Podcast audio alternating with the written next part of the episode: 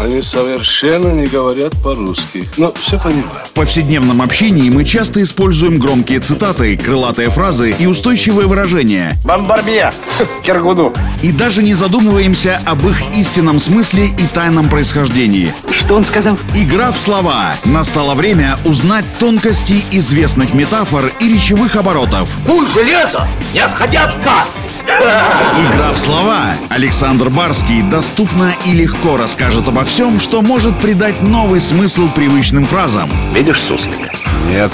И я не вижу, а он есть. Игра в слова.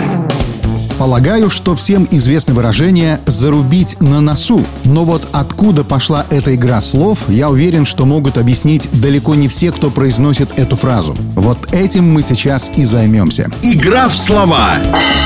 Звучание фразеологизма «зарубить на носу» иногда вызывает недоумение среди тех, кто его употребляет, но при этом сакральный смысл этого странного выражения понятен абсолютно всем. Зарубить на носу – это значит крепко-накрепко запомнить какую-то важную информацию. В этом случае слово «нос» не имеет ничего общего с органом обоняния. Носом в старину у славян называлась памятная дощечка или бирка для записей. В далеком прошлом многие неграмотные люди всегда носили с собой такие дощечки и палочки, с помощью которых и делались всевозможные заметки или зарубки на память. Когда они хотели что-то запомнить, то делали на этой дощечке особые зарубки, ориентируясь по которым спустя время вспоминали о событиях и моментах, когда и для чего это было сделано. В общем, зарубить на носу – это значит наверняка запомнить важную информацию. Игра в слова.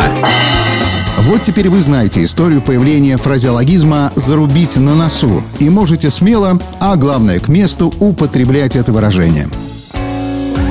Игра в слова! Александр Барский доступно и легко расскажет обо всем, что может придать новый смысл привычным фразам. Равицапа — это то, без чего пепелац может только так летать. Игра в слова.